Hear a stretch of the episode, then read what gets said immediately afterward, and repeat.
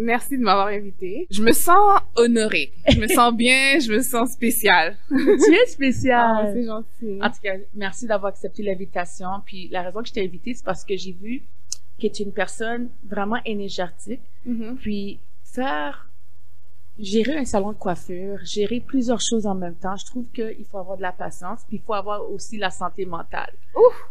Alors- et tu dois attendre, pour de vrai, être dans un salon de coiffure aussi, attendre plusieurs différentes histoires et tout, Mm. et de pas porter la charge sur ton, sur tes épaules. Alors, je voulais savoir si tu pourrais nous dire un peu qui est Stéphanie Audiard.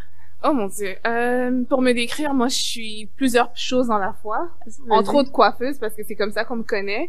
Mais euh, je suis une personne qui aime la vie. euh, j'ai fait beaucoup de sport. euh, je suis fascinée par les cheveux. J'aime les cheveux afro. J'aime euh, tout ce qui est tresse. C'est vraiment dans ça qu'on se spécialise aussi au salon. Mais sinon, quand je me décrirais, je sais pas, je suis moi. Genre, c'est vraiment une question difficile à, à répondre. J'ai Mais- jamais comme l'habitude de vraiment avoir des réponses précises, là. Non, c'est Ouais. correct. Est-ce que t'es es mariée, t'as des enfants? euh, Oh, ok. Non, je suis pas mariée. J'ai pas d'enfant encore. Peut-être bientôt. Speak it to existence, right? ça va venir. Mais Yeah. euh, quand tu es au salon de coiffure, est-ce que toi, tu as déjà géré, comme est-ce que tu as déjà eu des épisodes de, de problèmes de santé mentale? Comme j'ai vu une fois, je pense dans ton salon de coiffure, il y avait des policiers qui sont venus. Mhm. Alors, comment tu as géré la, la, la situation? Euh, pour dire vrai, c'est sûr que des fois, quand il y a des situations comme ça, sur le moment, on réalise pas, tu vois? Exactement. Fait que moi, sur le moment, j'ai pas réalisé, mais ça m'a affecté plusieurs jours plus tard. Fait que j'avais un peu des euh, pas paranoïa, mais je commençais à avoir peur d'être au salon. Je commençais, je marchais dans la rue, je pensais parce que comme ça, ça fait un peu le tour de, de Des tous les réseaux réseaux, des sociaux. réseaux sociaux. Fait que j'avais l'impression que quand je marchais, les gens me reconnaissaient. Je voyais des policiers, mon cœur battait fort. J'étais au salon, je bloquais la porte pour aller ouvrir parce que j'étais comme ils vont revenir pour moi maintenant que je les ai mis dans la merde parce que je pensais que je les avais mis dans la merde pourtant c'était eux mais euh, c'était aussi avec les médias, les tout ça, j'étais pas habituée à avoir autant d'attention sur moi. Fait que ça m'a affecté surtout comme pendant peut-être deux semaines après encore. Ok. Puis à un moment donné, j'avais arrêté même les entrevues avec les journalistes et tout, j'en pouvais plus. Je dormais pas, je je mangeais pas. Fait que c'était vraiment je sais, je peux pas dire traumatisant, mais c'était vraiment lourd. C'était c'était très lourd. Et Qu'est-ce que tu conseillerais? Comment tu l'as géré, ton, ton, ton épisode? Est-ce que tu as, consulté quelqu'un? Parce qu'on se dit que dans Mhm. notre communauté, on n'aime pas parler de notre de problèmes de santé mentale. Le monde pense que quand on dit santé mentale, Mhm. ils sont des fous, ils sont des folles, ou bien ils ont besoin d'aller Mhm. consulter. Mais je voulais savoir, toi, qu'est-ce que tu en pensais? Ben moi, je pense pas que c'est quand on a des problèmes de santé mentale. Je pense que tout le monde dans notre vie, on va avoir un, un moment, don- un, moment donné que qui va nous affecter plus qu'un autre. Puis c'est juste bien de reconnaître que on, tu sais comme les gens vont dire on est t'es fou, mais personne n'est fou. Tout le monde, tout le monde passe par là. Je l'ai vécu déjà avant. Puis le fait aussi d'être au salon, les gens se, confient beaucoup à moi. Tu sais, des fois, je me dis, ok, ben, tu sais, un divorce, ça peut être un, choc traumatisant. Un échec à l'école pour quelqu'un qui en a jamais vécu, ça peut être un choc. Il n'y a pas une situation qui est plus gros, plus grave que d'autres. Il y en a que ça sera un deuil, il y en a que ça sera un petit, un, petit truc qu'on peut dire c'est petit, mais ça peut nous affecter d'une façon ou d'une autre. Mais euh, c'est vraiment de savoir que quand ça nous arrive, qu'on n'est pas les seuls. Tu euh, moi j'ai vécu aussi, j'ai vécu un deuil dernièrement. Fait que ça m'a affecté, puis ça m'affecte encore jusqu'à maintenant. Des fois, je, réalise pas, mais euh, C'est quelqu'un de ta famille proche? c'est mon grand frère. Oh, Ouais. il, est, il est mort de maladie ou? Il s'est jamais réveillé. Le 9 jamais- janvier. Oh, my Mais, euh, mes condoléances. Merci. Fait que c'est un peu ça. Fait que c'est comment je peux dire, c'est c'est dur. Yeah. Ouais. Mhm. Et ta mère, ton père, comment ils le prennent? Ouf. Je sais pas. C'est encore dur. C'est un peu, c'est, c'est difficile à dire parce que le deuil, tu sais, je le, je le vivais, je le vivais seulement à travers les autres. Mais quand ça nous arrive à nous et que c'est vraiment proche, c'est mon grand frère, on vit. Puis mes clients qui venaient à la maison le voyaient, le connaissaient. Fait que, c'est en ce moment, c'est- on est, un- c'est un peu difficile à, à dire parce que il y a des moments où ça va, il y a des moments où ça va pas. Ouais, Et aujourd'hui, c'est comme, OK. Puis après, il y a juste, peut-être, je vais voir quelqu'un dans la rue, puis ça va me faire penser à mon frère. Ou je vais voir à manger, puis je vais dire, ah, je vais en laisser un peu pour... Ah, c'est vrai, il est plus là. Tu vois, fait que c'est vraiment difficile à dire. Chacun le vit de sa façon, tu sais. on- Et puis, c'est un peu tabou parce que, tu sais, c'est comme, c'est la première fois que ça arrive, fait que personne n'en parle vraiment parce qu'on veut pas non plus trop en parler. Mais pourtant on devrait en parler. Je suis mal placée pour le dire parce que j'en parle pas à ma mère, à personne. Mais tu sais, j'ai pas envie de comme, c'est un peu comme tourner le couteau dans la plaie là. C'est tout, c'est tout frais, c'est tout fréquent. Fait que c'est ça. Et toi, personnellement, euh, qu'est-ce qu'est-ce que tu penses des podcasts? Parce que moi, j'ai fait mon podcast Mm-hmm. basé vra- vraiment sur beaucoup de sujets tabous puis la santé mentale. Et une des choses que j'aimerais faire, c'est de briser le silence à travers la communauté et plusieurs personnes parce Mhm. qu'on s'entend que on peut empêcher d'autres personnes à voir comme se faire tuer ou avoir des problèmes parce que il y a des personnes qui meurent, comme tu dis, ils se réveillent pas ou tout. Mhm. Comme moi, j'ai un, un de mes amis, il est décédé, puis le docteur le, a dit c'est parce qu'il a fait une haute pression, comme ça veut dire qu'il y avait quelque chose qui le tracassait. Puis c'est ça que les gens comprennent pas. Des fois, Mhm. si on n'en parle pas, ça va, ça monte jusqu'au cerveau et ça Ouais. peut créer quelque chose Mhm. d'autre. Tu comprends? Mhm. Ouais. Puis c'est pas, c'est pas nécessairement méchant, mais s'il faut vraiment qu'on brise le silence pour aider quelqu'un d'autre qui en a besoin. Ouais. Alors moi, je pensais, je voulais savoir ton opinion sur ça. Ben, je pense que c'est important, surtout dans nos communautés noires. Les gens, on, tu sais, on parle pas vraiment de santé mentale, puis c'est un peu comme la chose qu'il faut pas dire. Les Oui. gens vont jamais dire, ah, ben, tu sais, j'ai un fils qui a des problèmes de bipolar- bipolarité, Ouais, j'ai un fils qui est schizophrène, j'ai, tu sais, mais on va toujours associer la maladie mentale, soit t'as un karma, soit t'as quelque chose que t'as fait, Exactement. ou bien la sorcellerie chez les Africains beaucoup, ou bien ça sera quelqu'un dans la famille qui a jeté un sort, mais c'est beaucoup d'éducation qu'il va falloir que, c'est surtout nous, la nouvelle génération, la diaspora, je peux dire, on est ici, on, est- on a vécu ici, on est un peu plus informé par rapport à la, maladie mentale, ben ça sera, ça sera à nous de faire le travail, surtout pour nos enfants, puis aussi dans notre communauté. C'est sûr que les parents encore, un peu comme les miens, tu sais, ils vont pas croire à la santé mentale, puis ça va être très difficile pour eux de, de vraiment se dire, ok, bah alors, euh, en ce moment, c'est que c'est juste, euh, la personne est juste un peu malade ou un peu faible, puis on va l'aider. Tu sais, moi, je Mhm. dis pas Ou bien on va que- prier pour. ouais, on va prier, ça sera Dieu ou bien whatever, on va aller briser un, quelque chose dans la famille de tel qui a fait quelque chose à l'enfant. Mais tu sais, ça arrive et c'est c'est c'est plus près de nous et c'est tellement fréquent que il faut en parler puis il faut vraiment faire beaucoup de sensibilisation. Fait que je sais que c'est tabou puis c'est c'est difficile comme de de vraiment cette ouverture à- euh, auprès des gens, mais c'est c'est c'est important, c'est grave puis c'est important. Fait que c'est c'est vraiment bien ce que le podcast apporte et puis euh, je pense que ça va beaucoup aider. Ouais. Une des choses que j'ai appris avec ton salon de coiffure, puis je dois le dire à mes auditeurs auditrices, c'est que ma fille, elle est très difficile quand elle va dans un salon. Ah Quand ouais. je vous dis, elle est très difficile. elle fait pas trop confiance aux gens, elle, elle prend Mhm. pas vraiment.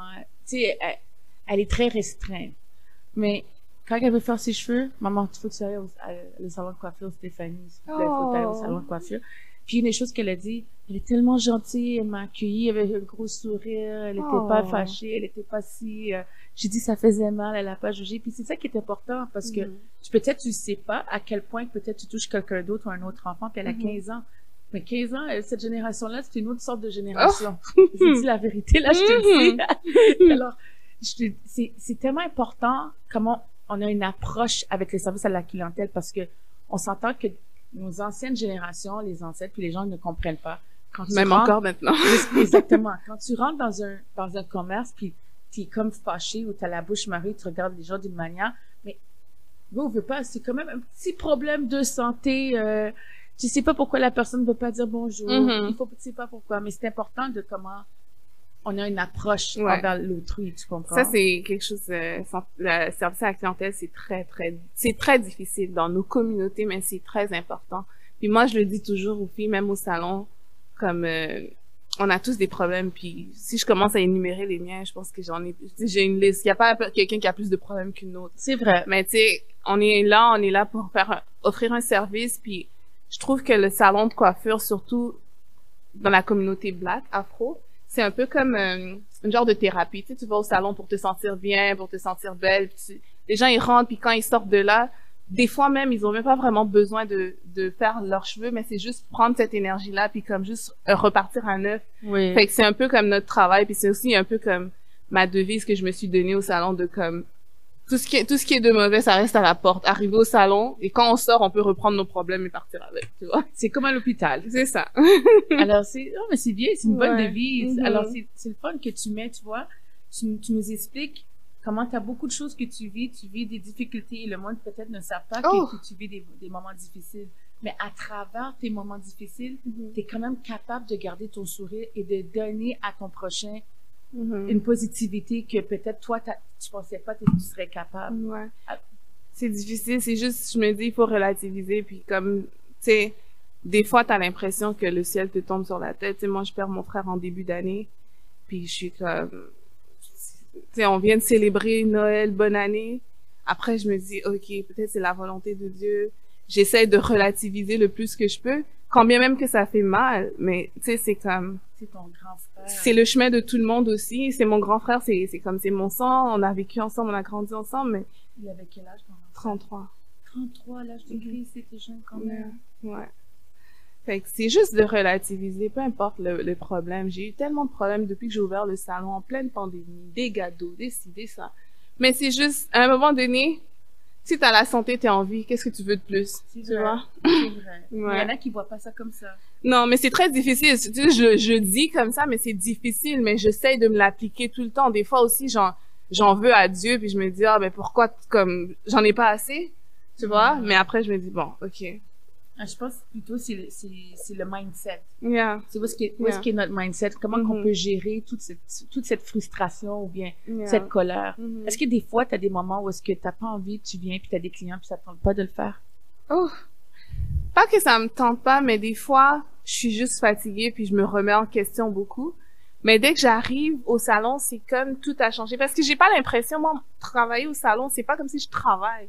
Tu sais, j'ai l'impression de faire juste ce que je sais faire et that's it, tu vois. Non, mais moi, je trouve que c'est bien parce que je vois que tu enseignes à des enfants Ouais. comment tresser. Ouais. Tu sais, moi, j'ai enseigné à toutes mes, les, toutes les nièces à- Mhm. chez moi, toutes mes petites filles que je connais à tresser à, depuis l'âge de 6 ans. Mhm, Imagine-toi, mhm. puis ils ont appris à tresser et tout.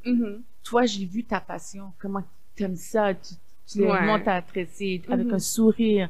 Faut avoir de la patience, hein. Oh oui, il faut avoir de la patience, mais il faut aussi aimer ça.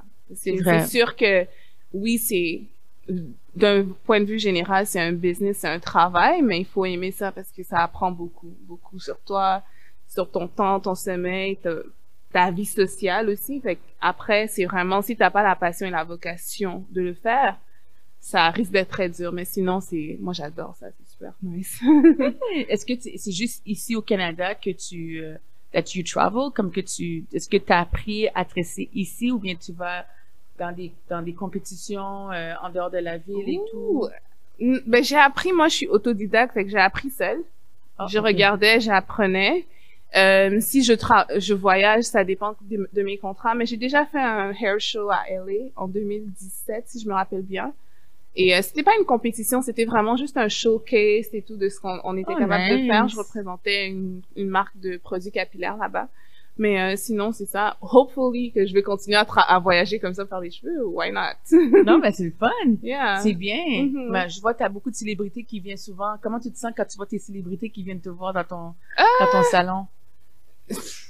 Je si je si je réponds, les gens vont dire ah ouais c'est ça, tu, tu fais genre. Mais pour de vrai, sincèrement, je me sens juste, oui, je me sens privilégiée, mais je me sens normale parce que pour moi c'est des clients comme tous les autres, tu sais. Oui, c'est des personnalités connues, mais je pense que, comme j'ai dit, venir au salon c'est un peu comme une thérapie. Fait que quand, admettons, peu importe qui vient, célébrité, Madame XYZ arrive, je pense que des fois aussi c'est leur moment à eux de comme vraiment se déconnecter, de leur milieu artistique, sportif ou n'importe quoi, et juste d'avoir une relation humaine avec la personne. Fait que, oui, c'est des célébrités, mais pour moi, c'est comme, c'est juste des, des clients normaux, normaux. Puis je suis vraiment contente de les avoir. Je suis pas en train de, de minimiser quoi que ce soit, mais euh, c'est vraiment comme ça, je le vois. Et puis, je les traite tous de la même façon, quoi.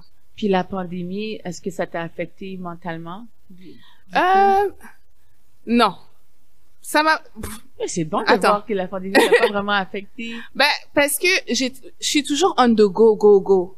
Moi, ok, la pandémie m'a affecté à un certain moment, je t'ai expliqué. So, au mois de mars, quand ça a commencé, j'avais l'impression comme si c'était Dieu qui me parlait, qui disait, ok, il a, il a, c'est comme si tout était orchestré pour que je puisse me calmer parce que ça allait Mhm. tellement vite. Quand ils nous ont, ils nous ont reconfinés encore au mois de décembre, j'étais pas capable de supporter. Pas que ça m'a affecté mentalement, c'est juste que je trouvais ça que ça allait être long.